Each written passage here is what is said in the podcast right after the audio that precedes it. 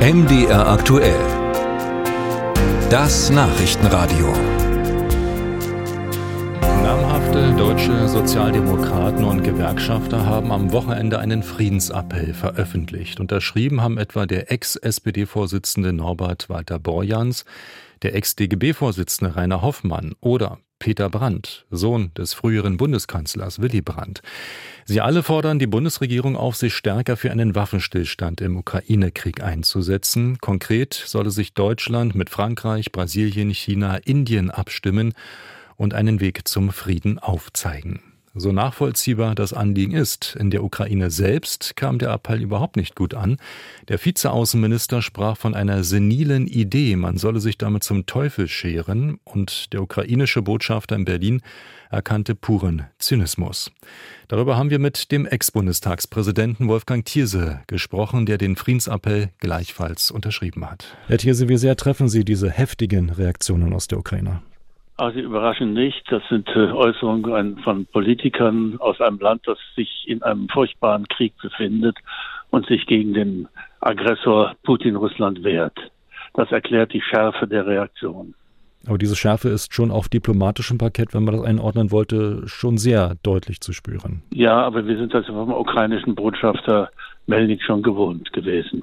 Die Gesprächsbereitschaft, äh, lesen wir daraus, der Ukraine ist offenbar sehr begrenzt. Ähm, haben Sie auch Verständnis für diese harte Haltung?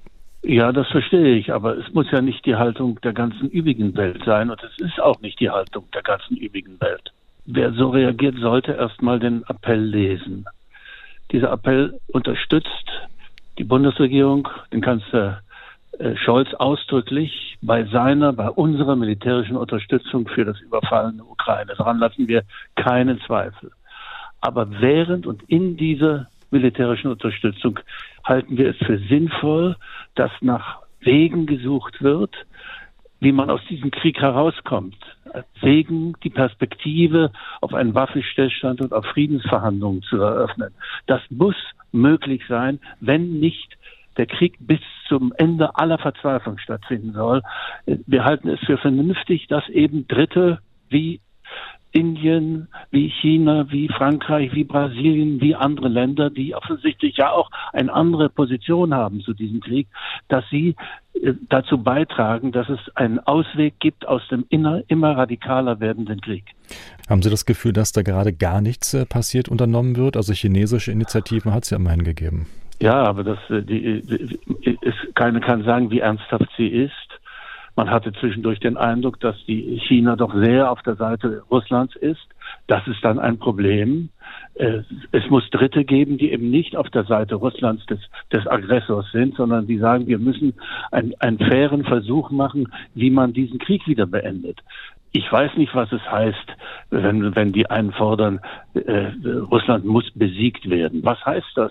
Keiner kann das wirklich sagen, was das bedeuten kann angesichts einer Atommacht, die offensichtlich mit einer Brutalität zu, äh, zugange ist, dass man ja verzweifelt und entsetzt sein muss. Der Sieg könnte so aussehen, dass sich Russland komplett von dem ukrainischen Territorium wieder zurückzieht. Das wäre die komplette Niederlage. Ja, das kann sein es wäre erstaunlich, wenn das erreichen, erreichbar wäre, dann würden wir das nicht kritisieren, aber es wird keinen Frieden geben äh, in Europa ohne dieses wichtige Land Russland, denn wie auch immer dieser Krieg ausgeht, Russland bleibt ein wichtiger Teil Europas. Das ist die Geografie, die ist eine brutale Tatsache. Musik